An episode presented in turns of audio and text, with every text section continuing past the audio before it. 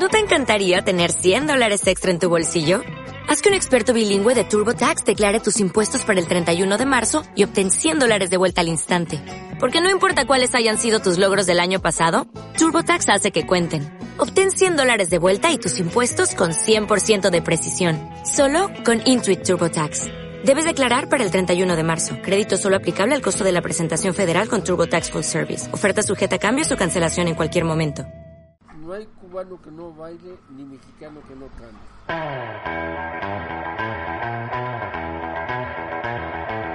Muy buenas noches, damas y caballeros. Como ya es costumbre, transmitiendo en vivo desde el mítico Velvet. Con ustedes, sus anfitriones, Enrique Rizo y Gerardo, el Doc Barrera. Sean ustedes bienvenidos a esta noche de humos y buena música. Esto es Puro Síncopa. Showtime.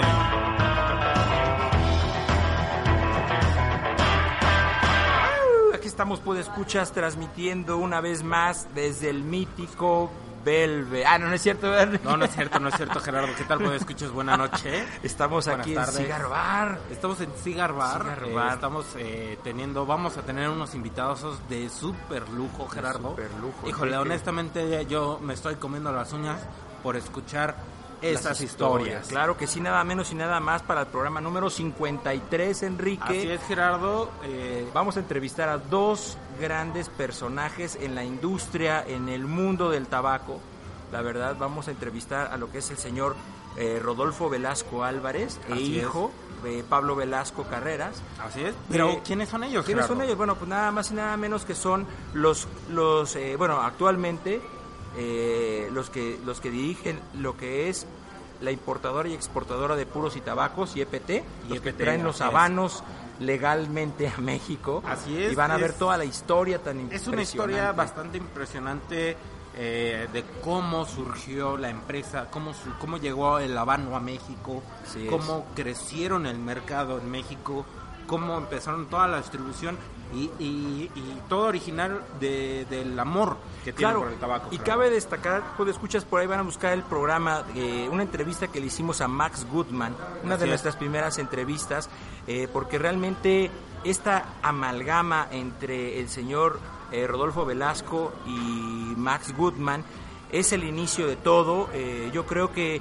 no podemos hablar de puros en México sin hablar de estas dos personalidades, de, de estos Así dos es. personajes, Enrique, es, que realmente eh, sin uno del otro no sería hoy lo que es Casa del Habano, ni tampoco la importadora. Que no sería, eh, eh, vamos a decirlo así, no conoceríamos el concepto como tal Como de Casa del Habano sin estos dos grandes personajes. Ahora nos toca escuchar todas las historias y, y- y- Y amalgamar esta- amalgamar la la historia, como es, claro. en México, pero no solo en México, que es algo muy importante, no solo en México, sino como de México fue para el mundo. Claro, Enrique, El es súper importante. Mire, yo platicaba con Enrique, podescuchas, y también decíamos, bueno, ¿qué tan importante puede ser que los podescuchas, los que están escuchando el programa, va- vean y realmente valoren eh, lo, que, lo, lo, que, lo que se ha hecho a través de este tiempo para poder llegar ustedes a una tabaquería y poder encontrar el producto como debe de ser, original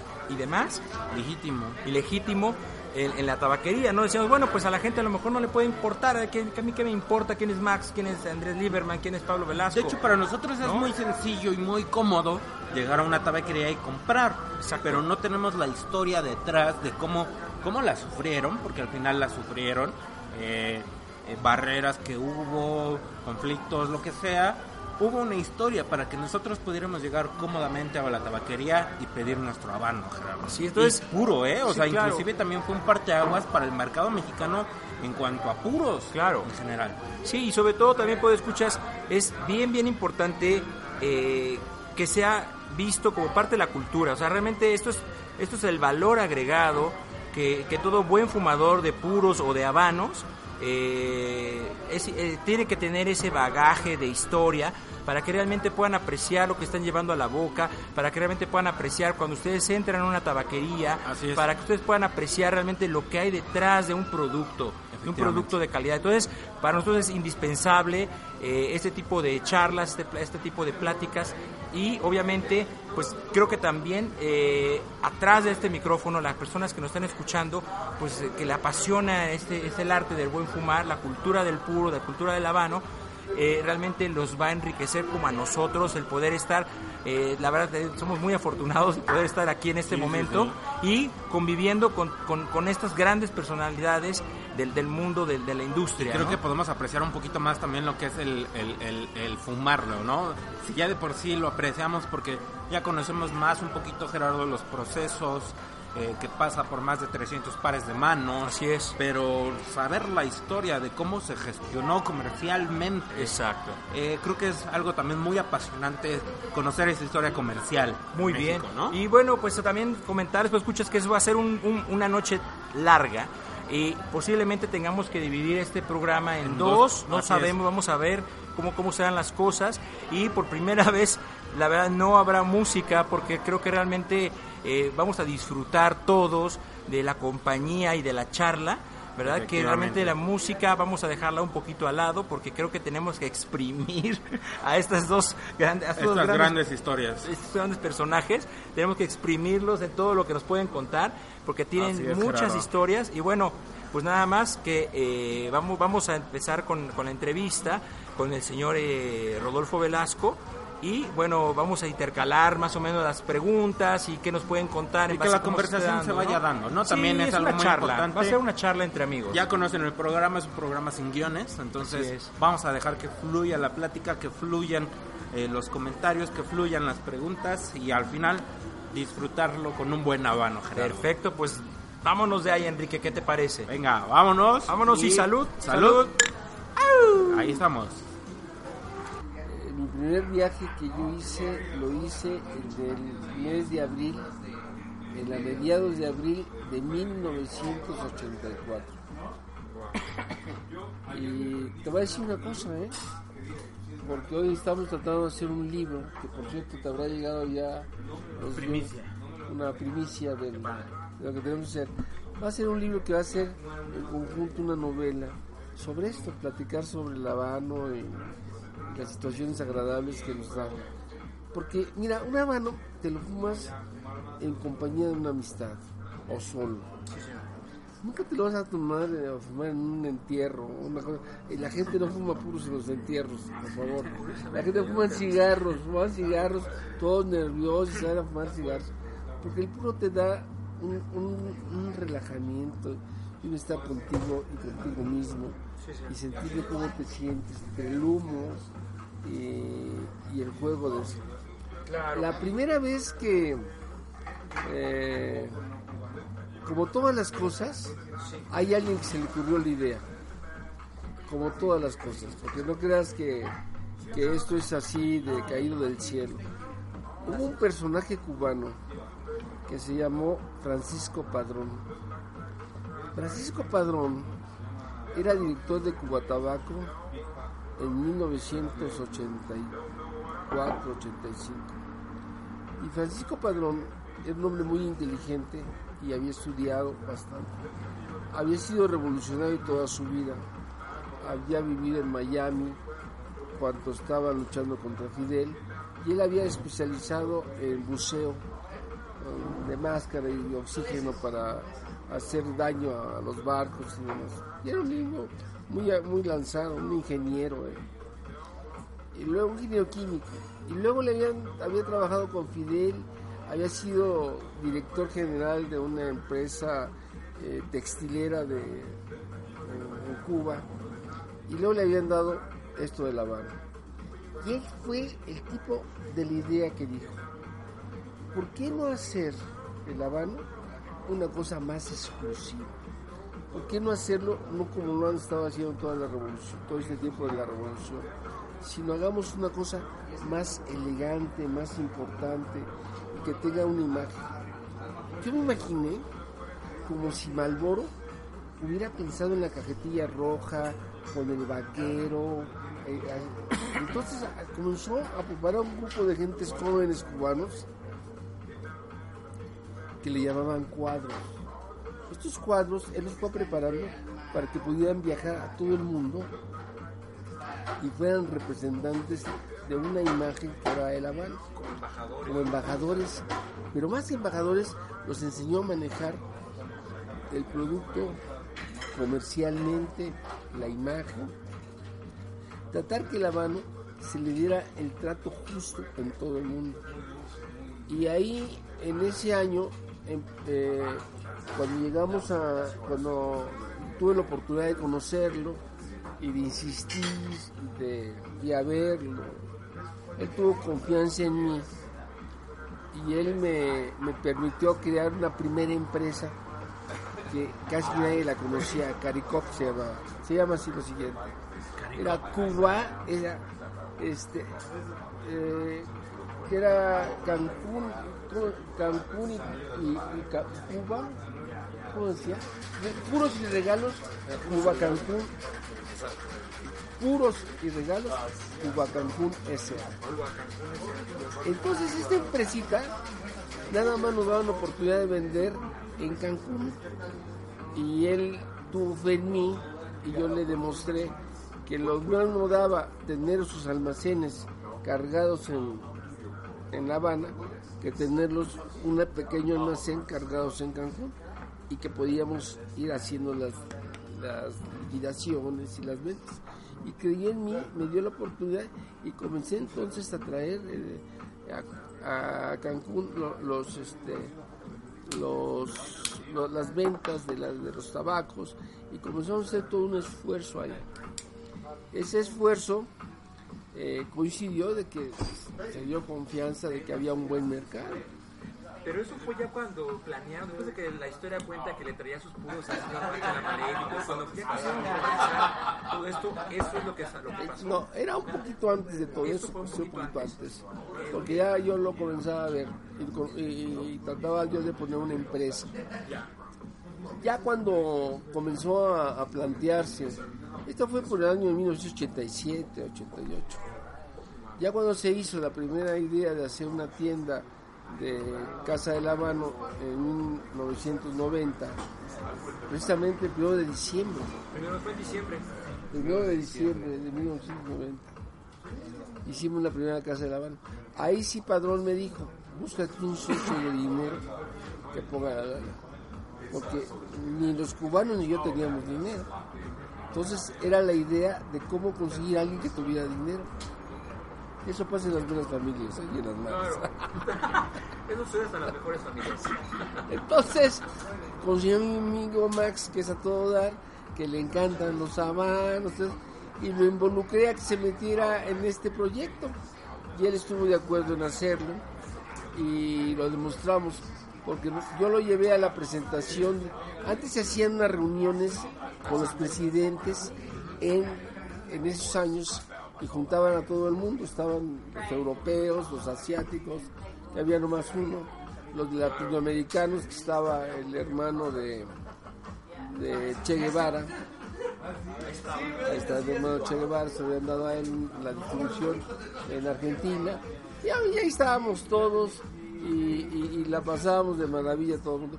Y era un grupo de pues, latinoamericanos, de la chorcha y de la broma. y Fumadores la- de puro distribuidores de Pero era un poco más este, distribuidor no no no no eran los distribuidores eran los distribuidores estaba el, que- el que vendía la- el mercado de Alemania el que vendía de Bélgica los que vendían de Francia los que vendían los coibas de España y la empresa se había creado eran gentes que, que se dedicaban y juntaban a todos los directores a todos los presidentes de las empresas suizos había también este de Andorra Es una pregunta. Sí. Entonces, antes de crear la Casa del Habano, que la primera fue aquí en México, etcétera, y después se creó en el mundo, ¿ya se comercializaba el habano? Claro. Entonces, con todas las personas que se dicen, Claro. ¿cómo? ¿En estancos? No, no, no, mira, tenían, por ejemplo, mira, te voy a hablar de Suiza y Davidoff, Ok. que es ahí donde.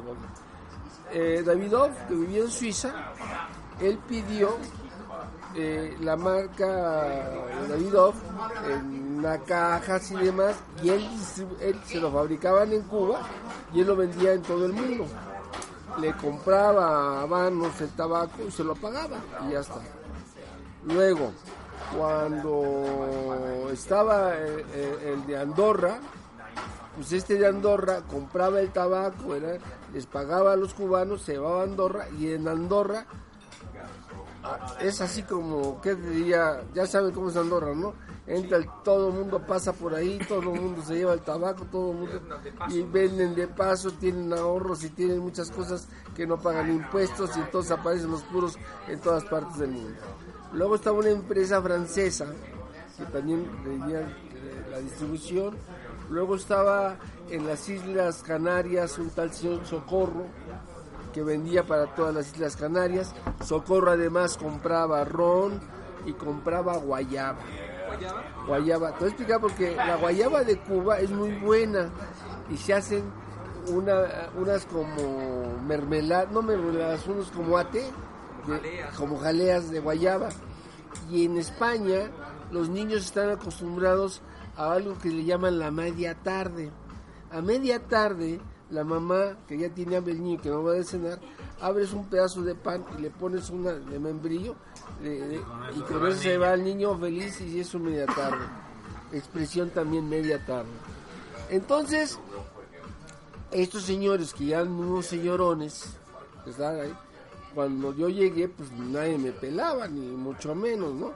Y entonces era como un grupo de empresarios que hablaban sobre lo que hacen ahora, que vamos a hacer este tabaco, eh, luego había conversaciones bilaterales, se quejaba todo el mundo de que no llegaba el tabaco, se- toda la problemática de siempre, como hoy. Entonces, pero nada más, ya desde entonces ya era muy social. Toda la gente, y ellos andaban en un grupito, ¿me entiendes? Eran los señorones, ricos, poderosos, estaba Bellinger, que era el alemán, había mucha gente de mucho dinero, porque además tenían eso y producían tabacos de otro lado, y por ejemplo tenían otras cosas, o sea, eran gentes que, que tenían posibilidades económicas. Estoy hablando de esto del 88, 89. Entonces yo, como Caricop, como si este, estaba yo ahí, pues nadie me pelaba, ¿no? Pero yo tenía que ir a eso porque yo era el presidente de la, de, de la empresa y tenía que estar ahí. Pregunto, señor.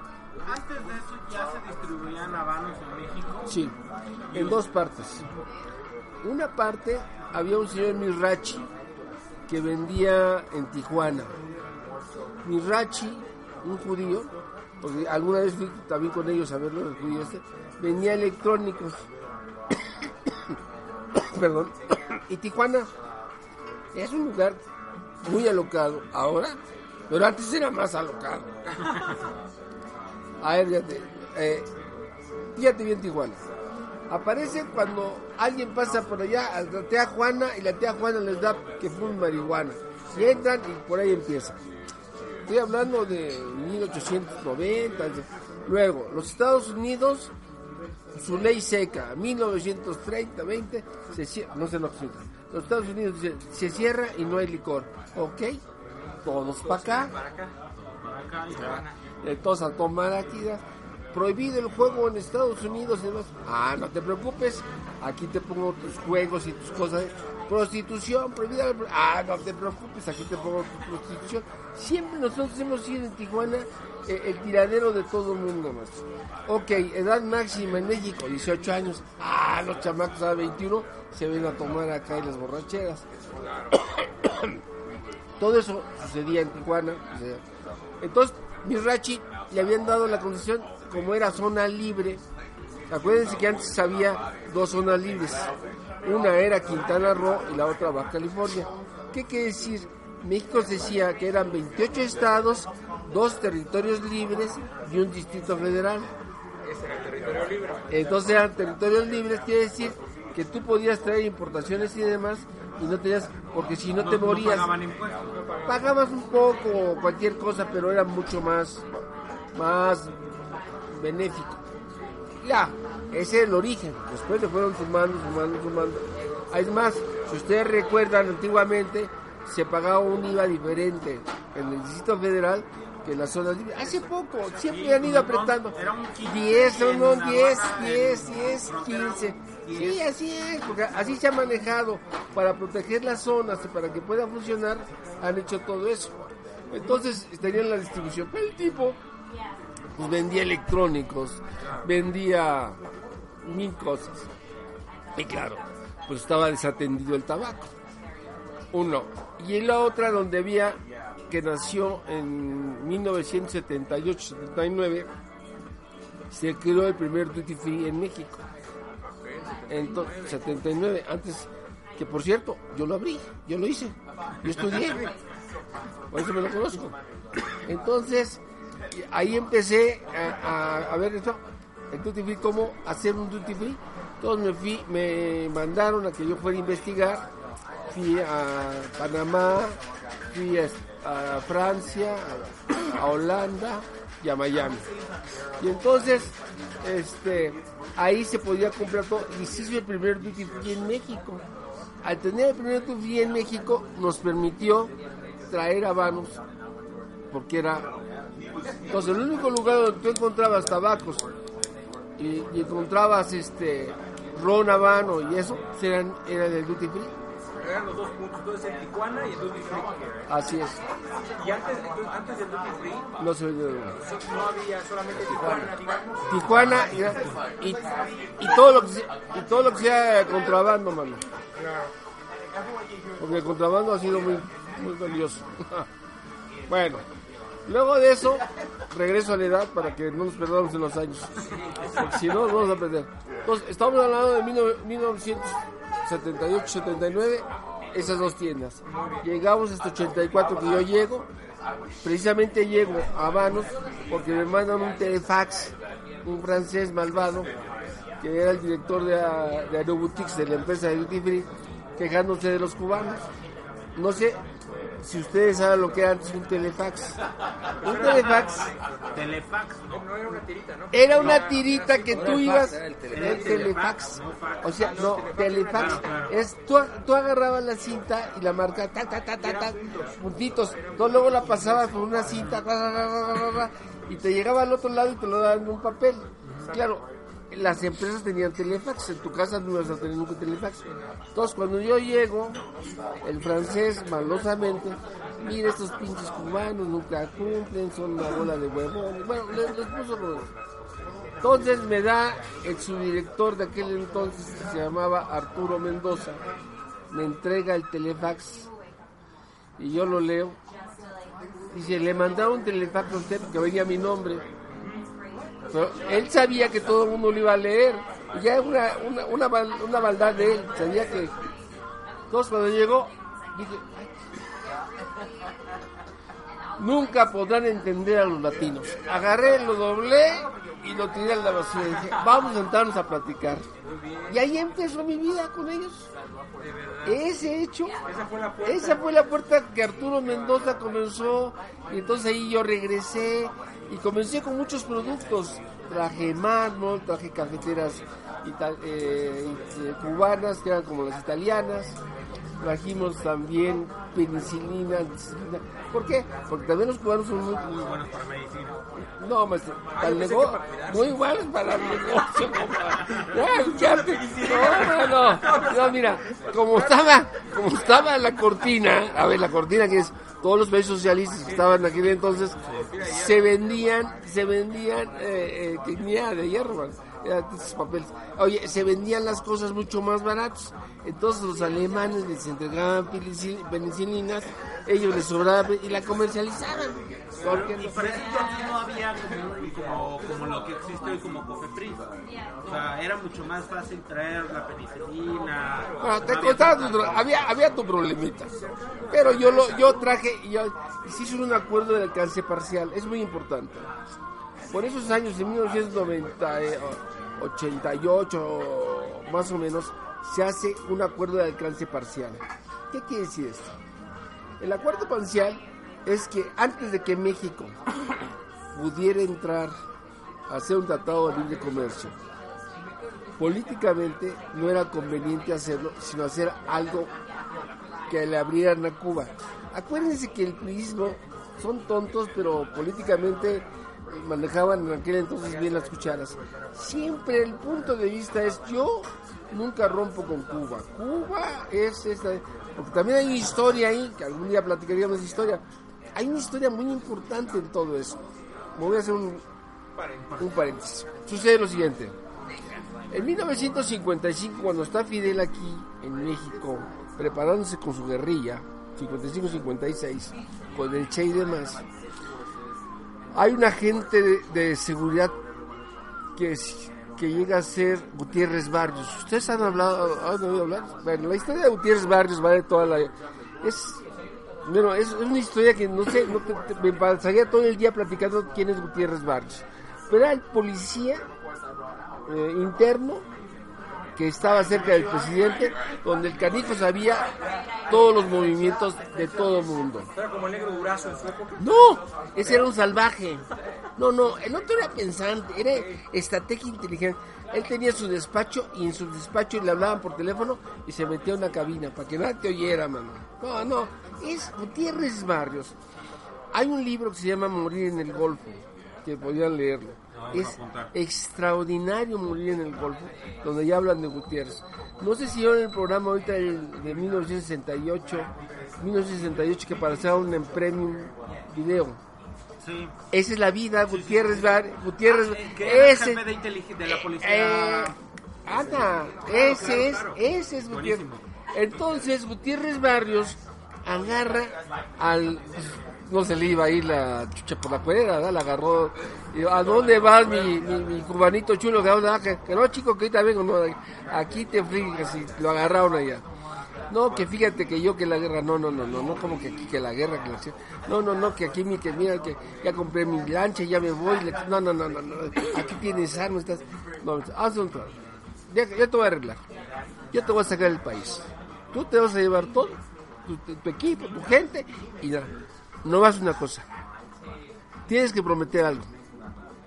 Nunca vas a mandar una guerrilla a México. Y lo cumplió. apoyo, lo que quieras. pero nunca. ¿Por qué llegaron a, Gua- a Guatemala? Llegaron a Bolivia, a Belice, que ahí podían todo eso hacer sus, eh, este, eh, sus guerrillas y demás. El Che Guevara muere ahí en Bolivia. Recuérdense, en Bolivia muere el Che Guevara haciendo sus guerrillas y, y- y estaba este, estaba- ¿me entiendes? Entonces había ese trato. Cuando va Echeverría a Cuba, eh, se va con Gutiérrez Barrios y el, y el, Fidel Castro lo va presentando y dice, no señor presidente, a mi amigo yo lo saludo, yo lo conozco, Gutiérrez, un abrazo ahí. Hermanos, hermanos, pues si se debían los favores, compadre. No creas que así. Bueno, eh, esto venía en sentido de que al final de cosas había una gran acercamiento, una alianza. Luego viene otro tema importantísimo, 59-60. Los países de la OEA determinan romper las relaciones con Cuba y todos los países de América Latina rompen con Cuba. No hay relaciones, menos uno, México. México es la salida internacional que tienen los cubanos para llegar a México y distribuirse a todo el mundo. Porque por otro lado no van a llegar a ningún lado. Ni avión ni nada. Pues llegan a México y, se podía distribuir en cualquier parte de- del mundo. Entonces, todo eso, sí, todo eso sí va un acercamiento, una identificación entre los países. Entonces, cuando yo agarro y rompo todo eso y les digo todo eso, y que hago mención de todo lo que ha pasado históricamente y que ellos también, bueno, pues hay una, una, una, un- una identificación. Y después yo, con mi persistencia y, y demás, se logra establecer lo de Cuba Regalos. Y luego ya conozco a Max para hacer el negocio. Y ahí empieza ya en el 90 todo esto. Y luego en el 91, noviembre, 92, se hace YPT. ¿92? 91. Ya la importadora. ya la importadora, entonces ya metemos y comenzamos a hacer todo eso. Afortunadamente a mí me mandan dos cubanos extraordinarios, Jorge Martel y Jorge Pérez Martel y, y Marisol. ¿Su apellido cuál es? ¿Quién sabe? Marisol, su esposa. Jorge. Entonces llegan aquí, me ayudan a todo, estamos juntos, porque esos son los que me mandaron para cuidarme a mí, los cubanos. Tampoco Para cuidar el negocio. para cuidar el negocio. Entonces teníamos, yo tenía la firma de los cheques con Max y ellos, yo les, eh, ellos me- estaban con nosotros y tenían confianza. Su papel era más eh, Comercializar. marca, comercializarlo, comercializarlo, apoyo. comercializarlo, cuidar el mercado, la estrategia, porque es lo que les enseñó Padrón. Padrón dijo, no traten esto como cualquier cosa. Eh, eh, nosotros abrimos la tienda en el 90, eh, la primera casa de La Habana, pero luego, por el 92, como todas las cosas, eh, Domecq, Anton Antonio Ariza, que era un español cojonudo. ¿sí? Este, llegó a México sin nada, hizo Domecq aquí, luego se hizo Domecq en España y era más importante Domecq aquí. Era amigo de Raúl Castro. Entonces le dije, oye, yo soy distribuidor, yo tengo todo. ¿eh? Lo envuelve a Fidel, a, Ra- a Raúl y entonces le da la distribución de la venta de habanos y de este y de ron en dos ron habana Caribbean ron Caribbean Caribbean Rum. Caribbean ron. De, Entonces, de hecho es muy interesante porque yo, yo, yo había escuchado un poco la historia, pero creí que era antes, cuando Domecq tenía la distribución y después entraron ustedes No. la distribución, pero Fue al revés. fue al revés. ¿saben nosotros? Dos padrón dijo sí, porque yo fui a las juntas con don Antonio Ariza. Dijo sí, nada más que la única condición que pongo es que Velasco trabaje aquí. ¿Y yo por qué? Yo, claro, mano. Y yo hacía un cuento. Decía, mire ingeniero, lo han engañado. Y le voy a explicar cómo lo engañaron. Primero le dijeron, mire, esta es la mujer blanca, española, elegante, dale usted, pelo rubio, ojos azules, ya no más que cuerpo, ya no más, por favor, ella puede, cásese con ella. Bueno, sí, me caso con ella. Para la mera hora, te traen a la muchachona, toda descompuesta. Es, con esta se va a casar porque la otra es Domecq y este es, este, tenía bodegas Lucero. Lucero. O sea, o sea, ¿qué no va a manejar? No, no, Lucero es la que le toca. Que era el nombre de la hija. Pero de la hija de él. No, Lucero. No, ingeniero. Lo casaron con Domecq, pero a la mera hora de acostarse se va a ir con la Lucero. No le haga el cuento. De veras, pues rompió, ingeniero. No, porque vino y se encanijó, porque no tenían cuartos húmedos, guardaban los tabacos con los ve- con las botellas. No, deja tú, porque Lucero vendía latas y espaguetis y cartas, y ahí metían O todo. sea, que era como una tienda de regalos, Como una europea. Una europea, pero una bodega, Como una dama. como una bodega. Entonces iban, iban entregando los puros mal puestos. Bueno, el padrón llegó en una... ¿Cuál fue el, eh, cuál fue el gusto de, de, de, de Domecq tener la distribución? O sea, solo fue el capricho, ¿no? No te conoces a los españoles, esos quiero cojonudos quedarme con el negocio, aunque que lo trate de la vale, patada, pero es mío. Es mío, yo lo traigo, yo lo voy a enredar. Y, y luego ya cuando tenga se lo dio al yerno, que por cierto murió muy joven de cáncer, se lo dio al yerno, el yerno no le interesaba tampoco ahí porque él era de la realeza española. Entonces todo el mundo patearon el negocio y se cerró. ¿no? Bueno, el ingeniero me dijo, oye Velasco, yo te voy a decir una cosa, dice. Cuando este viejo se muera, no hay nadie, nadie, son unos como mierda sus hijos, nadie lo va a defender. ¿Eh, ¿Qué he dicho? Se murió el viejo y se acabó Doné, compadre.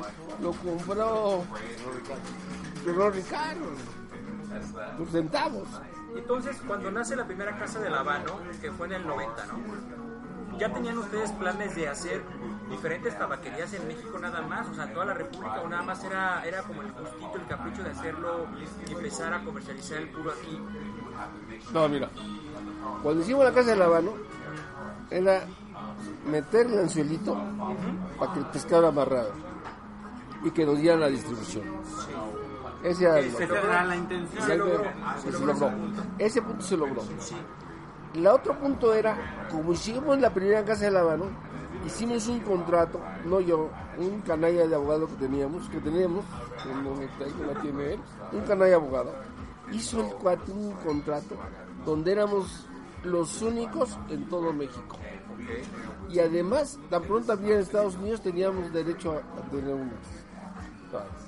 Pero claro, nadie creía en ello porque no existía ni nada.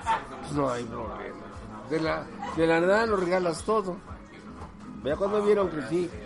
Y que abrimos una casa de La Habana en Tijuana, una en Cancún, dos en México. Y fue, era un desastre cuidar Tijuana y cuidar Cancún. Porque ustedes de hecho desarrollaron ese proyecto, ustedes crearon la Casa de la Banda. Así es. Toda la idea nació de México. ¿cómo se llama el que hizo el- Se llama, se llama eh, José Luis Macías. Día pasó al cigarrito, dijo, yo soy el arquitecto de este. Sí, sí, sí, sí, es verdad. Y te voy a decir como te voy a platicar la cuenta también. Aquí está. Este cuate es muy ingenioso y se le ocurrió, y le gusta fumar. Entonces le dije, oye, hazme un favor, mano. Hay que hacer una casa de la mano. Y yo tengo poco, no tenía mucho dinero. Así que hazte la baratita, mano. La maqueta y todo, ¿verdad? Todo, todo, la maqueta y todo. Él lo hizo todo. No, pero dijo, haz, hazte la maqueta y hazte el proyecto. Hizo- hicimos la maqueta. Cuando yo llegué y presenté la maqueta en junio de 1990, ahí los europeos me dijeron que había descubierto el, agua tibia. Puta madre. Dije, yo porque todavía tenía ingenio, diga, mire, esto es como si entrara una perfumería una mujer y entonces puede probar todos los perfumes, esta sí sería, es, ¿de qué hablas muchacho? Si en Europa tenemos muchas de esas, dije, pues en México nomás está Sambor y no me dejan meterme para agarrar los puros. Esta es la idea, es esta y esta. ¿Y dónde, no, pues dónde puede hacerla? Pues en un lugar, zona libre, bueno, Cancún. Pues ahora búscate al socio. Entonces, ahí fue cuando ya busqué a Max. Puso, compró la, el local y puso el dinero de, de- de la- Del, del proyecto. al año al año se recuperó todo. Y nace, nace entonces Cancún, la segunda fue Tijuana, Tijuana. y luego la tercera Ah, no, Mazarik. Mazarik fue la segunda, ¿verdad? Sí, fue la segunda y luego hay muchos Loreto. en el mundo y en México primero es Cancún, luego es Mazarik, luego hay muchas en el mundo y luego es este, Loreto y luego es Tijuana. ¿Cuándo es cuando Cuba eh, ve, que, ve que la Casa de la Habano es un éxito y quiere traerlo para, para sí mismo? Y no sé si llamarlo así, de quitarles a ustedes el derecho de la Casa de la Habano, no sé cómo llamarlo, pero ¿cuándo es cuando Cuba dice, oye, seamos socios, oye, No, trabajemos ya éramos ¿qué socios. ver, cuando hicimos la casa de la mano, ya éramos socios. Eh, hay un porcentaje dividido y ya estaban ellos también. Yo lo que les vendí fue la idea. Si yo voy a, la- a Cuba y un puro, ustedes, lo compran en 50 centavos y me lo venden en un dólar, ustedes han ganado el 100%. Pues son 50 centavos. Si ese mismo puro ustedes me lo dan a mí como distribuidor y me lo venden este en 3 dólares ya ustedes ganaron mucho más pero si yo lo vendo y lo vendo en 10 y ustedes son socios ustedes ya ganaron de aquí para acá para acá para acá pero si yo lo llevo a, a una casa de la mano y lo vendemos en la casa de la mano ese mismo tabaco es lo que va a permitir que ustedes tengan una mayor utilidad. Y yo le puse ganar en cascada. O sea, sale el chorrito y va creciendo el chorrito, chorrito hasta que está en... Entonces les gustó la idea. Cuando hice la primera casa de la dijo, Belaco, tenemos que hablar. Sí. Yo quiero la, toda la casa. toda la, la, la marca, el nombre y todo. Dije, mire, el nombre, hay dos cosas. El abogado malvado, existe un malvado en la película, ya lo había registrado al nombre de ellos. ¿De los cubanos? No, de, de la casa de La Habana. Metido Max y otras gentes. Ya lo habían ahí. Entonces, ya lo tenían registrado como, como nombre. Pero el que había hecho la, la- el diseño y todo, eh, que era Macías, este, me dijo, oye, yo creo que me lo yo, yo quiero que, que me lo, que me lo den. No, no que me lo regalen, que me lo den. Yo, mire, lo que voy a hacer es que vaya mi amigo Macías y le platiqué, oye Macías, pues que este cuate que si le regalas el logo, ay sí, claro, le regalo el logo. Este, le regalo el logo, "No, pues, como tú quieras, man.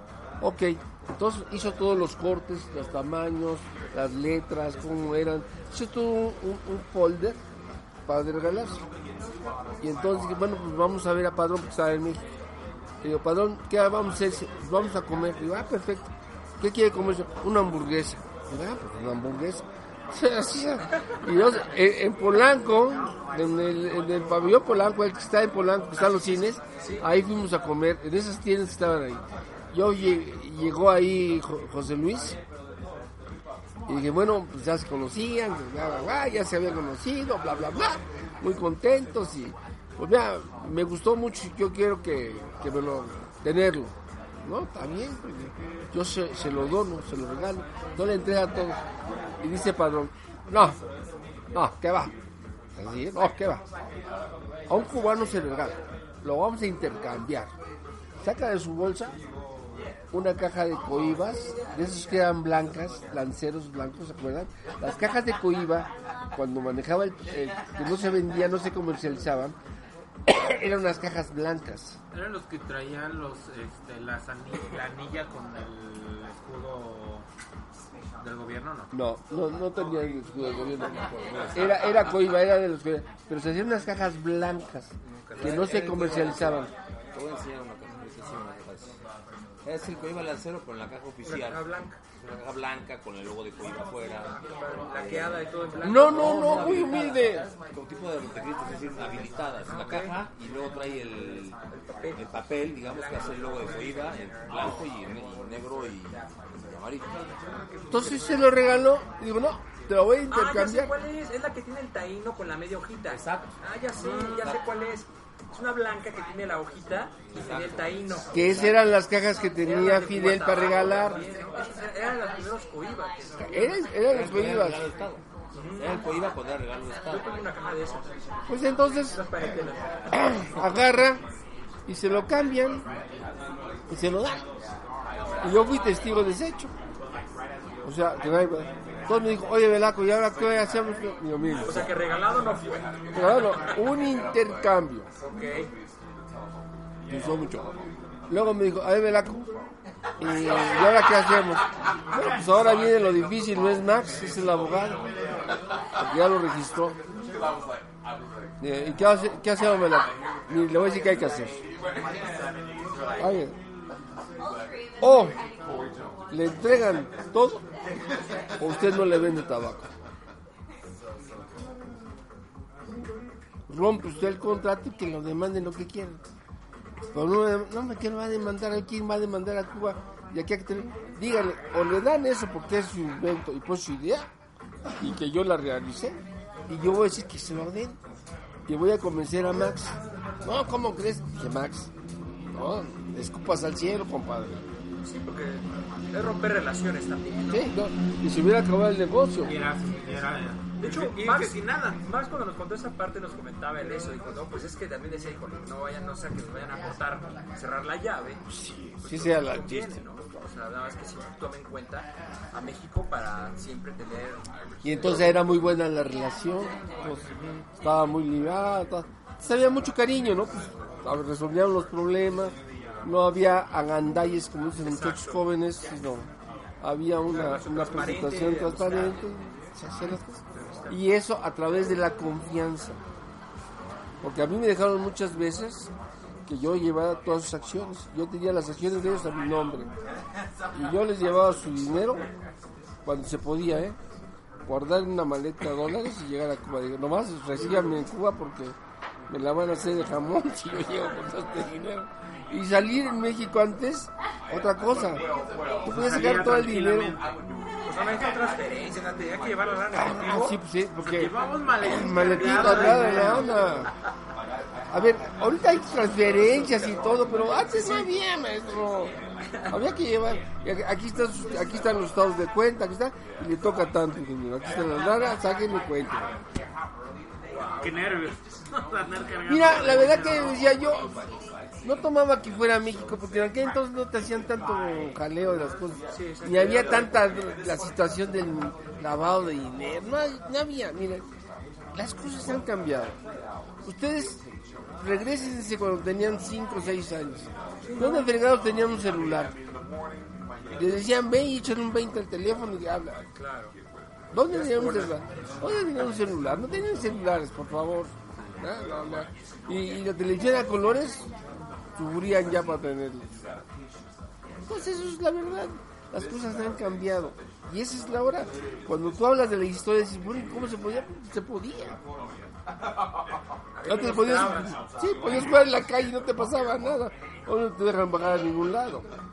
Y una vez que eh, ya se, ustedes ya establecieron la importadora aquí en México, ¿cuánto tiempo eh, continuaron? Bueno, actualmente continuaron con ella, pero a partir de ahí, ¿qué crecimiento hubo en cuanto a distribuciones en México, en cuanto al mercado de los fumadores y de hacerles llegar el habano? Mira, eh, al principio fue difícil porque los permisos y las importaciones, y por lo que yo decía, había un acuerdo de alcance parcial. En ese acuerdo de alcance parcial, México tenía unas preferencias arancelarias con Cuba, que había que aprovecharlas y había unas cuotas. ¿Sigue habiendo cuotas? Y esas cuotas eh, tenías que cumplirlas y pagabas tanto si cumplías las cuotas en tiempo y demás. Entonces se fue aprovechando todo eso comercialmente y nos permitía ir. Luego eh, comenzó Padrón, que era muy abusado.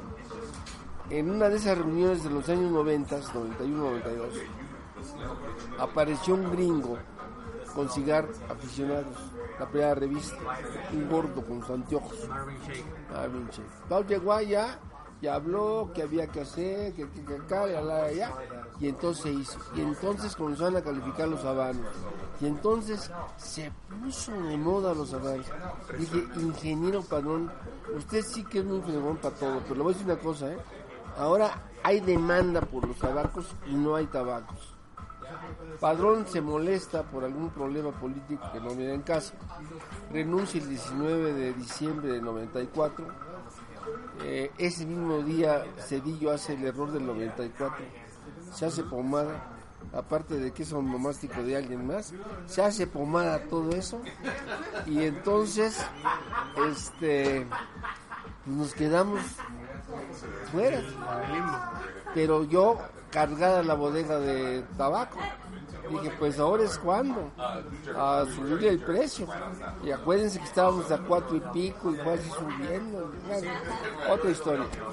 Bueno, luego de eso se comenzó a establecer el mercado.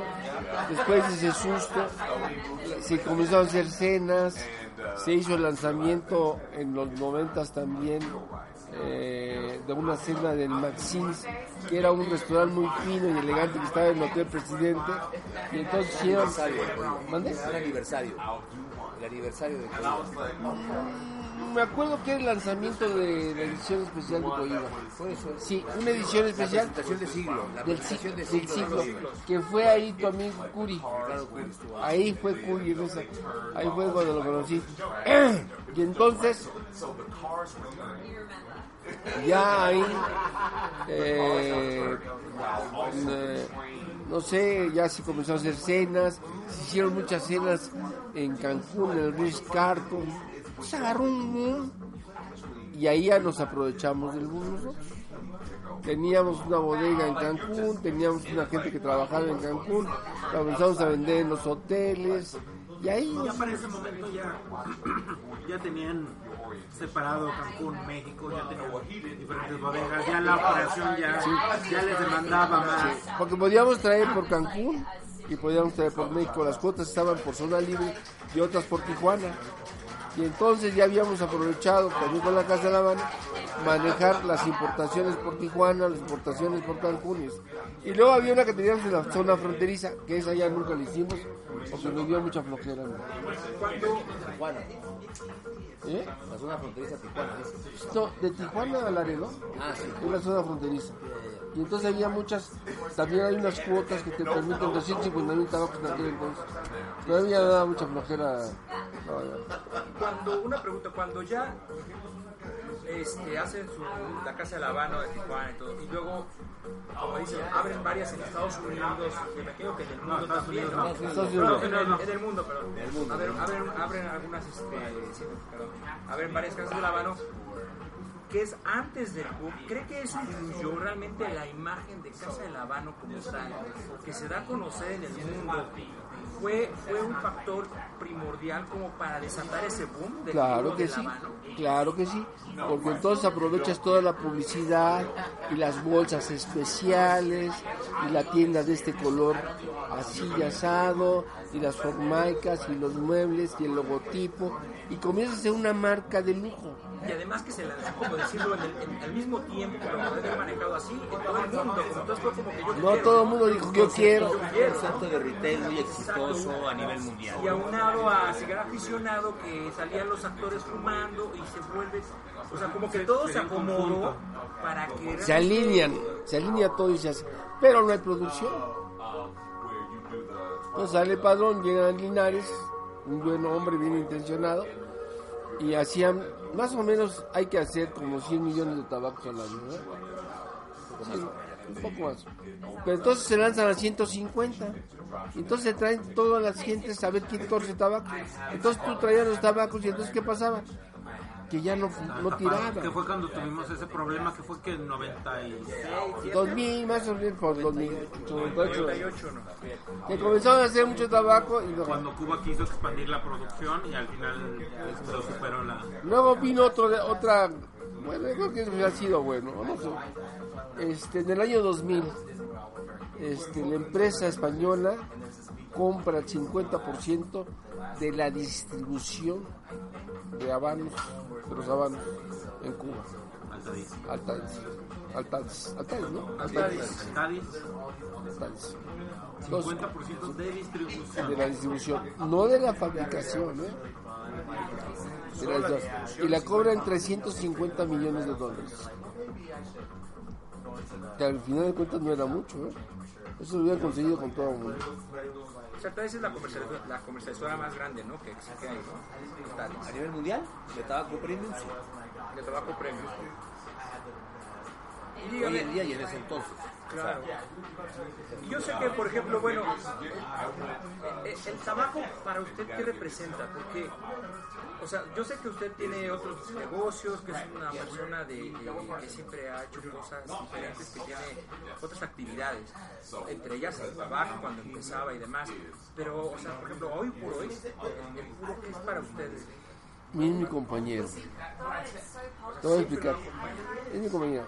Hoy me lo fumo aquí porque soy, me lo regaló el Pablito y eso hay que aprovecharlo. mano. Eso sí, porque está... No, no, no. Cuando es regalado sabe más rico, ¿no?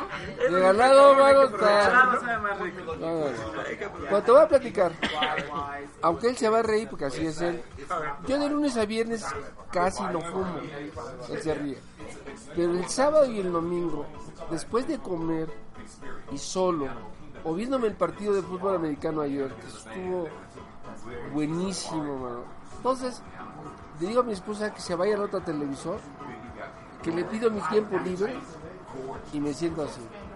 Ayer, sábado, me senté en mi balconcito, antier sábado, me senté en mi, eh, me desayu- fui a hacer ejercicio, me desayuné exquisitamente, me puse mi café y me prendí mi habano y mi libro y mi música, solo, no, no lo necesito, es, es mi compañero, no, no, es así. No, Si hay alguien que le moleste el tabaco, mire, yo solo no tengo ningún problema. Entonces mi compañero, a mí me gusta fumarlo solo. O acompañado con el Pablo, que me lo va a regalar. mano. pregunta, regresando un poquito en el tiempo. ¿Cómo es que usted se enamoró de la banda? Mira, nunca fumé cigarro. Era la primera. Nunca. Luego fumé pipa. Me dio mucho por fumar pipa. Pues ya de chico, a mi abuela le gustaba cuando yo fumaba un puro. ¿Sabes que te regalaban ahí? Ay, güey, dice mi abuela, oye, te ves hermosamente guapo con el puro. Pues, ya me gustaba. Sí, siempre tenía yo la imagen del tabaco. Y luego, en buenas comidas, en buenas comidas, ah, en buenas comidas, este, con el, no, ahora es agua, agua. Eh, eh, en buenas comidas, este, siempre me echaba un purito y demás. Bueno, pero entonces, que era mexicano. sí, sí, sí, siempre mexicano. Un te amo, hornelas. Luego tenía mi la suegro. prueba, la prueba también. Luego tenía mi suegro que le encantaba fumar, pues sí, como chacuaco, man, uno tras otro. Todo el día lo veía fumar, ¿no? Me- Pero cualquier cosa que hacía, con el puro tra- trabajo, yo nunca podía hacer nada. O leo y fumo, es lo más que puedo hacer, o veo la televisión y fumo. Por el puro se ganó a su suegro. Bueno, me lo gané por mañoso Se lo ganó mexicano. portándose bien. Díganos, díganos, la verdad, eso nadie lo sabe. Entonces, que veo él y que le traigo... Oye, y, y- y que le traigo sus puritos de Cuba. Ay, Por eso ya y se lo regalaba yo. No me los habías traído antes. ¿Qué son? Voy a hacer una confesión. A ver, Por venga. favor, mami. Señor, En mi vida he comprado un puro. Qué bueno. Eso es padre. De verdad. Y he fumado todos lo que quieras. En mi vida he comprado un puro. Y fue Qué espléndido, Pablito, ¿eh? ¡No! ¡Yo! ¡Yo, mano! ¡Yo! ¡Yo! Llegaba. Oye, una vez fui con unos. Fui a unos. Es que es en el año 94, 95. 95. Me dice Linares. Oye, Velaco, ven acá. No, yo me agarraba como paño de lágrimas. Ven acá, Velaco. ¿Qué pasó? No puede ser que un presidente de la empresa de distribuidora de puros no venga al, al Congreso de, de- de puros aquí. Porque entonces habían otra vez te usa reuniones. No, pues es que Max no le gusta, no quiere venir porque tiene eh, deseos de conocer lo diferente y demás. Bueno, dile a Max que venga. Le digo, mira Max, vamos a ir a Cuba. Pero vamos a hacer lo siguiente. Vamos a llevar una caja de tequila. una caja. Una caja de tequila. 12 botellas. 12 botellas. La compramos en, en el Duty Free.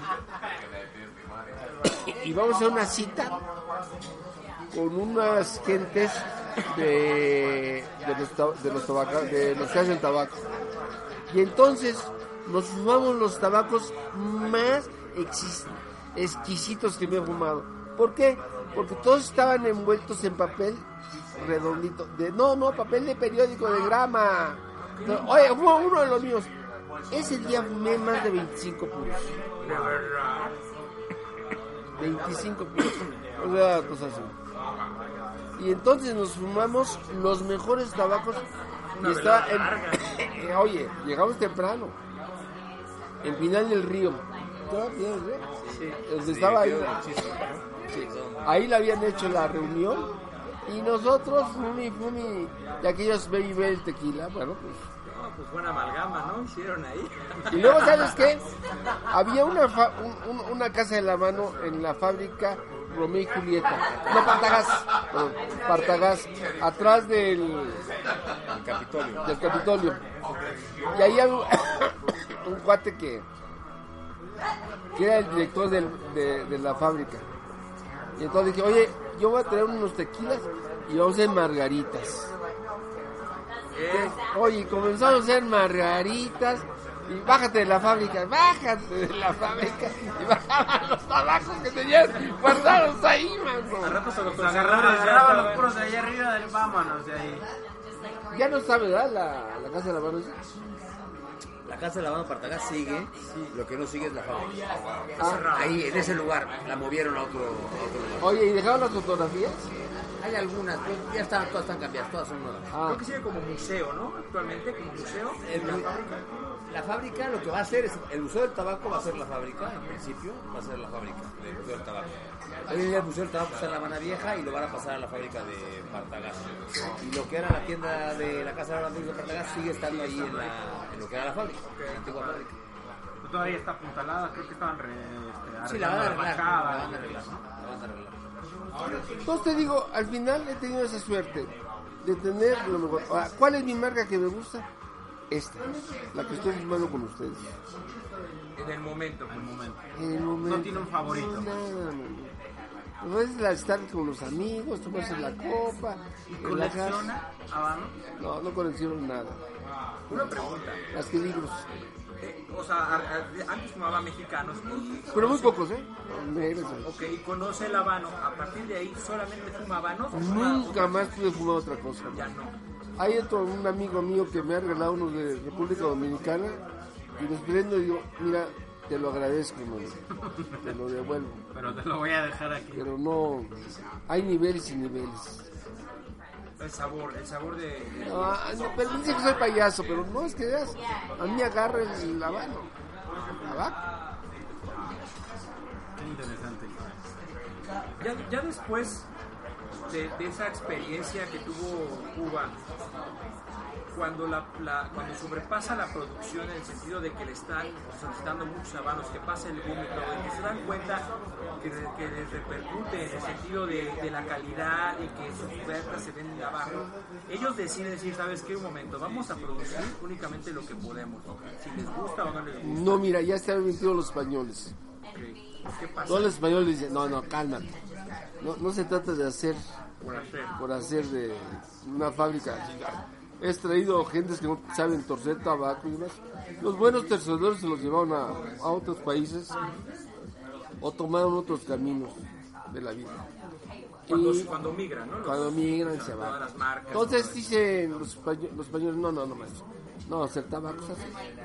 Vamos a hacerle las pruebas. a- y entonces los españoles compran unas máquinas las tiradoras. las tiradoras que dicen que no pueden no pueden poner todos los tabacos que hay las tiradoras Son muestras, ¿no? Son muestreos.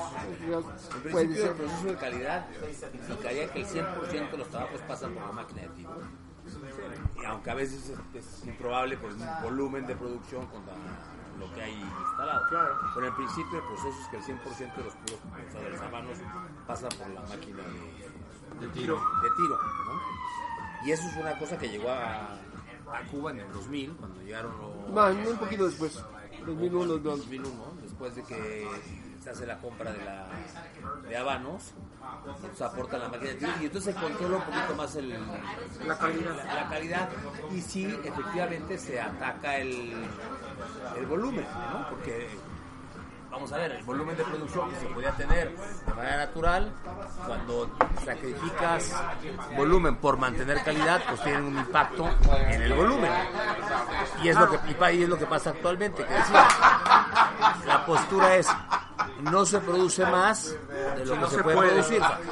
El límite o, la- o el cuello de botella es tanto y es tanto lo que vamos a producir. Se continúa haciendo inversiones y cambios y buscando la manera de dar la vuelta para incrementar la producción, pero siempre sin sacrificar la calidad, ¿no? manteniendo la calidad a, Pregunta técnica actual. eh, Claro. ¿Qué producción en, en cantidades tiene ahorita Cuba? Cuba debe estar produciendo entre 120 y 130 millones de unidades al año, más o menos. Alrededor, es un cálculo eh, que, te estoy, que te estoy dando. Pero más o menos eso, como 120, 130. a mano Ah, 100% a mano. Todos los que son en manos. No entra aquí este, la producción que es No estamos contando Promocigar o, o ICT, que es el tabaco mecanizado, o los no premium, esos no entran en esta en este conteo. Son 120 premium a mano. Obviamente con esa experiencia que estábamos hablando de, de- de la que tuvieron, también se crea lo, lo del Instituto del, del- Tabaco y obviamente empiezan, empiezan a uniformar, a homogeneizar la producción. ¿No? Que a lo mejor yo pienso que esas personas que emigraron, que eran los tabaqueros con esa experiencia y que emigraron, fueron a Miami, fueron a Dominicana, Nicaragua, a todos lados, este, tienen que empezar, obviamente, no digo que de cero, ¿verdad? Pero gracias al Instituto del Tabaco a controlar nuevamente la industria, ¿no? Darle una forma, darle un seguimiento, ¿verdad? Y obviamente también con todo lo que es eh, los estudios, la ciencia, ¿no? O sea, mejorar la semilla, este, Magnificar un poquito más. mucho más este, los procesos, me imagino, y eso ha ayudado hasta hoy por hoy a poder Desde luego, desde luego. A unificar la calidad, perdón, a unificar la calidad, es decir, a mantener la misma semilla en todos los sembradíos, los mismos procesos en todos los sembradíos. Estoy hablando de los sembradíos de Las Vegas y eso mismo pues va a las fábricas y va al final al control de calidad de habanos. Todo se homogeniza, hay un proceso homogenizado desde la producción, desde la semilla, una semilla que es más cada vez más este fuer- fuerte en contra de las plagas, en contra de, de los problemas adversos del clima y tal, se va volviendo una semilla que va funcionando mejor en cualquier sembradío dentro de las zonas delimitadas de, de denominación de origen de Cuba, ¿no? Y eso es lo que ha ayudado a mantener un poco la, la- la calidad. Y el instituto eh, pasó de ser algo técnico también a ser un ente regulador. ¿es Claro, correcto, Ya- 100%. Ya regula 100%. De ahí sale todo. 100%, 100%. Hay una pregunta, porque bueno, yo nunca he estado en Cuba, la verdad. Pues tienes que ir, pues tienes que ir, cuando ¿verdad? tenemos un problema, tenemos ahí, ¿verdad? ¿Eh? Pero, por ejemplo, yo he estado en Dominicana o en Nicaragua y obviamente pues allá está la cara, ¿no? La, no sé, la fábrica que te enseñan los procesos o el Instituto del Tabaco también que tienen en Dominicana. Si, si uno va a Cuba, por ejemplo, no al festival, no a, no a, la, a la parte este, El show, el show y, y padre, sino tú vas a Cuba a visitar una vega, una fábrica o a un tour. ¿hay algo donde te enseñen todo eso realmente? O sea, si hay, si hay gente capacitada que te enseñen todos los Sí, procesos. sí, desde luego, sí, desde luego. O sea, cualquier curso de academia Vanos Cuba va a estar muy distanciado del show porque no hay ninguna actividad social supuesto. ni mucho menos, sino es de 100% aprendizaje. académico y profesionalizado en términos de la construcción de un tabaco desde el- las investigaciones del Instituto del Tabaco, lo que, con- lo que lleva a la regulación del Instituto del Tabaco, Los procesos de tabaco. los procesos de producción, los procesos de sembradío, todo, o sea, lo que llaman el proceso de la industria, que es el sembradío hasta el torcido, hasta que llega incluso al proceso de calidad de habanos, Claro. para sacar el tabaco de exportación. Y eso es a, a través de Academia Vanos nada más, o uno puede llegar, o sea, yo agarro un avión, voy, quiero aprender, o no, no se puede, ¿cómo se hace eso? Yo creo que seguro puede- puedes tomar un avión e intentarlo y, y lo vas a lograr. tell you aunque el canal más sencillo y más eficiente y digamos el canal formal sería Academia Vanos. Pero yo estoy seguro que si vas un día a Cuba y quieres Claro, y preguntar, te vas a no vuelta pasa nada. un coche, te vas allá y te vas a platicar con la gente, pues te pueden, te pueden enseñar. No, no es hermético, no es el que toque una puerta y a ver, diga, no, ahorita no, joven. No, o sea, sí hay. es que Hay visitas guiadas a la, ¿Sí? hay visitas guiadas en las fábricas, te dicen todos los La manera más fácil y más profesional y que va a tener incluso validez curricular sería a través de Academia Vanos. Pero lo puede ser de... Oiga, don Rodolfo, y una pregunta. Ya con la importadora pasamos 2000, 2001, usted todavía fungía en la importadora. ¿Qué papel usted desempeñaba en la importadora? Como director general, Director general. yo veía todas las situaciones de dinero, de pagos, de ir a la, a la presentación de los presupuestos, eso que a llevar las auditorías, hacer las cuentas, a estar con mis amigos cubanos, a platicar con ellos, porque todos se dieron cuenta Que mucha política, ¿no? que, que meter a todos los distribuidores de tabaco en una, en una, en una punta, o sea, meter una grilla. Entonces dijeron, bueno, sí, no, no, no, no. Ellos comenzaban a platicarse entre ellos y, y hacer... Entonces ellos comenzaban a decir, no, no, no, no, esta semana te toca a ti, esta semana le toca al otro. Eh, Y entonces fueron poniendo días para que nunca más volvieran a estar juntos como estuvimos hasta el 94. Y eso fue también por idea de, de los españoles, ¿no? Que dijeron, ¿para qué vamos a juntar a todos los distribuidores y se vayan a poner de acuerdo? ¿Qué Mira, sería como se nos vayan a revelar? mira, te voy a platicar. A ver, te voy a platicar el año 1993. Estamos en Cannes. Me pide, va a haber el lanzamiento de Coibas de la serie de la serie de Coibas, los, los siglos. Entonces lo mandan Cannes, Francia. Francisco. ¿Por qué? porque cada año, en el mes de octubre, se reúnen todas las tiendas de duty free del mundo a comprar y ponen unos stands para que tú compres productos y demás. Entonces todos los que venden el duty free tienen sus stands. Es como la feria que hay en Alemania de tabaco y esto lo hacen de duty free, están. Entonces ahí todo el mundo se reúne y demás. Entonces el ingeniero Padrón eh, tiene problemas como siempre de dinero. Entonces el ingeniero Padrón nos reúne a todos los presidentes, a los que estoy nombrando, a los presidentes que estaban ahí de, de Suiza, de, de Alemania, de, Islas de Canarias y todo eso. Y les dice, mire, comienza a explicar él, todo en español, porque todo el mundo habla español, les comienza a explicar de que la situación económica y que hay que mejorar el, el, este, los tabacos, y que necesita dinero para el tabaco, y que necesita mejorar para el tabaco. Y entonces dice, bueno, lo que vamos a pedir a los distribuidores es que aporten una cantidad determinada ahora antes de la cosecha para garantizar la entrega del tabaco a ellos. Entonces, ¿cómo? Yo sí le entro al tabaco. Pero eh, era a poquinar Sí, antes, por eso, por sí, eso. pero eso que usted ponía como distribuidor, ¿se lo regresaban en tabaco? En tabaco. Y es como, como, pago- Una parte anticipado Producción y yo te iba pagando cada 30% te iba descontando. O sea, recibí el dinero antes para poder comprar todos los insumos para la producción porque no había dinero. Eh, ya habíamos caído en periodo especial. ¿Qué es periodo especial? 1989, eh, el 29 de noviembre se cae el muro de Berlín y ahí se acaba el socialismo. Los cubanos ni se la imaginaban y se les acabó todo lo que les mandaban y todo. Entonces entran en un periodo especial de hambre, con, con ración para la comida y todo lo demás. Entonces no había dinero. Entonces dice, bueno, pues que adelante el dinero. Y dice, vamos, Veracruz, vamos a cenar, a almorzar. Y entonces nos salimos caminando él y yo. En Cannes, como en muchas partes de Europa, hay unos jardincitos donde te sientas a- para fumar y comer. Y son muy bajitas los, los pisos, ¿no? Por la, la, la barda, es muy bajita, no. Tú puedes ver quién está dentro. eh, Cannes es una avenida grande, Bretaña se llama. Eh, entonces tú vas caminando, de un lado está el mar y de otro lado está la avenida. O sea que no hay más que caminar por ese lado. Y vamos caminando. Y ¿ya viste Velaco? Digo, ¿Qué ingeniero? Míralos. Ahí están vivoreándome, ya están ahí. Todos estaban juntos, poniéndose de acuerdo cómo le iban. Ah, pues vamos a cenar una pizza. Vamos por la pizza, chingón. Entre pizzas y hamburguesas no paramos.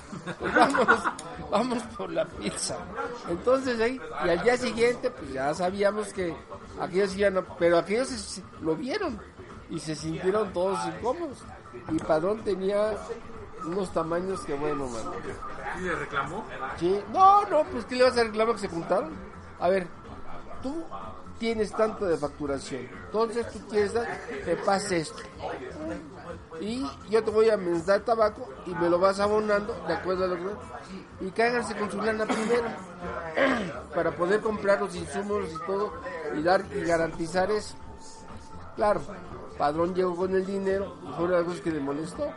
Agarraron el dinero y lo distribuyeron para otras necesidades, como que pues, medicinas, leche, comida, qué sé ¿Y yo. la producción? Pues otra vez volvió a tener sufrir y volvió a conseguir dinero. Entonces no funcionó eso tampoco, porque no había un control. Entonces, la idea de Padrón era que se quedara esto que es Habanos S.A., una empresa sociedad anónima donde no dependiera Cuba Tabaco, que era una empresa estatal, de todo un organismo, sino que fuera independiente.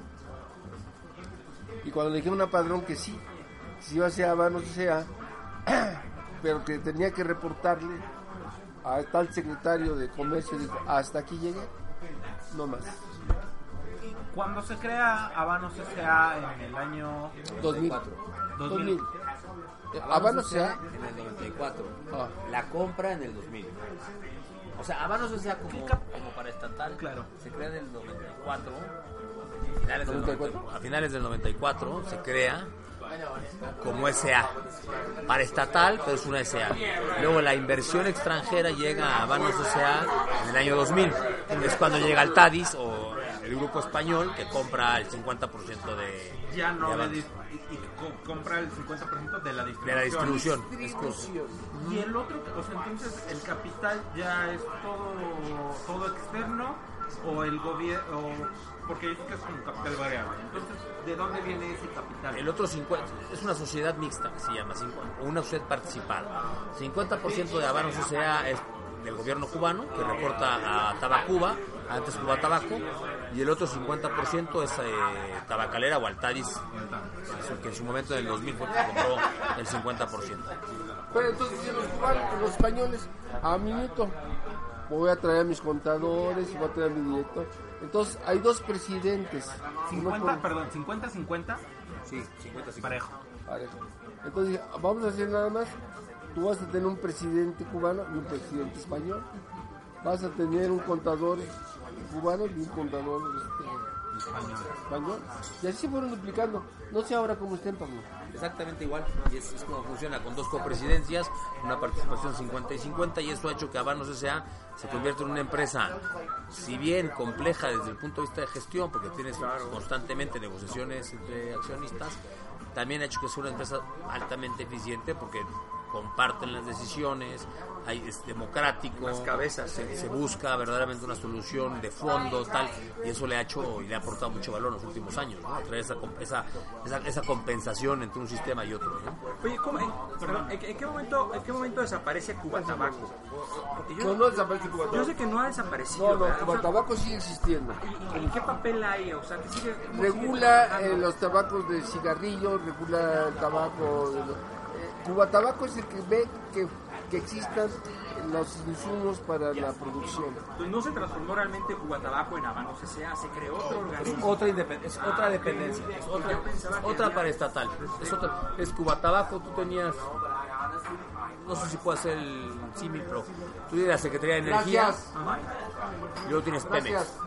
¿sabes? Y luego Pemex ya de repente lo compra el 50% de una empresa extranjera, es un poco así. Pemex de alguna manera reporta a la Secretaría de Energía, aunque tiene su consejo de administración y tiene su operación autónoma, pero ese es un poco lo que sucede. Tenías Cuba Tabaco que regulaba todo y operaba todo y de repente le nace un hijo que se llama Habanos S.A., que es 100% para estatal, pero luego se convierte en una empresa mixta con la inversión de extranjera. Cuba Tabaco le vende a Habanos S.A., se hace ese- esa transacción de venta a Habanos S.A. y ahí se hace. Cuba Tabaco, que hoy en día se llama Tabacuba, ¿no? cambiaron el nombre, de, de Cuba Tabaco Tabacuba, pero Tabacuba es la responsable de toda la producción, es quien regula la industria. Y cuando hablamos de industria hablamos desde los sembradíos, la producción y le entrega a Habanos S.A. el, el tabaco, el producto terminado, para que Habanos S.A. haga la comercialización. Literalmente nada más Habanos S.A. Vende, Vende. vende, vende y tiene un valor agregado, vende y tiene un valor muy agregado, o sea, un valor agregado que hay que poner a la mesa, es muy importante. Todo el marketing, o sea, es decir, la industria no produce lo que quiere, sino la industria produce lo que Habanos S.A. le pide que produzca, o idealmente debería de ser así. Entonces, Habanos S.A., por ejemplo, identifica las oportunidades en ediciones limitadas, en especialidades, en exclusividades, en ediciones regionales. Todo eso lo recoge Habanos S.A. del mundo y del, y del mercado doméstico, lo monta en planes de marketing y comercialización y lo pasa a la industria para que la industria lo convierta en planes de producción. La industria siembra, produce, o sea, tuerce en las fábricas y le entrega a Habanos S.A. para que Habanos S.A. haga la comercialización. Pero no es, no es, vamos a ver, no es la industria quien decide lo que se produce, sino es Habanos S.A. quien le pide a la industria lo que va a necesitar, ¿no? Y entonces la industria ya trabaja en relación a, a lo que necesita. Es lo que te decía de las contrapartes, ¿no? De esa participación.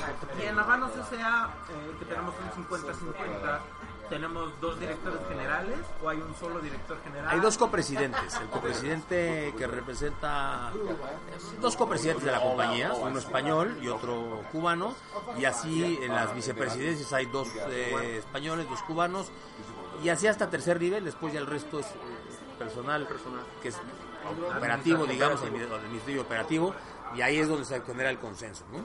Sea, todas las decisiones, marketing, todo esto va entre Cuba y España. Correcto, correcto. Y así ha sido desde hace mucho reclamarle a alguien. ¿Hasta qué? Está cabrón reca- reclamarle a alguien. Pues bueno, me parece Todos- que en teoría- Todos, todos echan la bolita, güey. Ve con el, ve con el español, Bueno, ve con el caso, cubano, ¿no? nos a nosotros, ¿verdad? No pasa nada. Y en teoría se le reclamaría, si lo, así lo decimos, en cuestiones de producción a Tabacuba, que es el que produce, más que Habanos S.A. es el único que entrega producto, podríamos decirlo. Sí, pero yo creo que Tecnicismo, ¿no? Este, Sí, claro. Es un tecnicismo, ¿verdad? Y ahora, por ejemplo, sea, Habanos S.A. hace el pedido de producciones anuales, me supongo. Sí. Y Tabacuba ve sus porcentajes, cuánto puede hacer, cuánto no puede expandir. Supongo que Tabacuba tiene un límite de producciones anuales en cuanto a la infraestructura que tiene al momento. ¿Es correcto? Es correcto. Y en principio Habanos debería hacer las solicitudes en relación a esas a esas limitaciones, pero esas limitaciones son muy cambiantes. Y ustedes como importadora hacen también su pedido, su previsión anual a. Es correcto. Nosotros y todos los distribuidores. Todos los demás. Nosotros todo lo que Es el canal. Esto es lo que vamos a necesitar de estas referencias en estos meses. Habanos consolida ese plan, lo, lo mandan a la industria, la industria lo prepara, tal. Y bueno, pues hay adversidades, ¿no? Siempre, ¿no? Y retomando un poquito, este, señor Velasco, ¿en qué momento usted deja ya la, la estafeta y dice es el momento de dársela a Junior? ¿O cómo está el asunto? A ver, ¿cómo es esto? O sea, ¿tú sigues en la empresa? ¿Cómo es?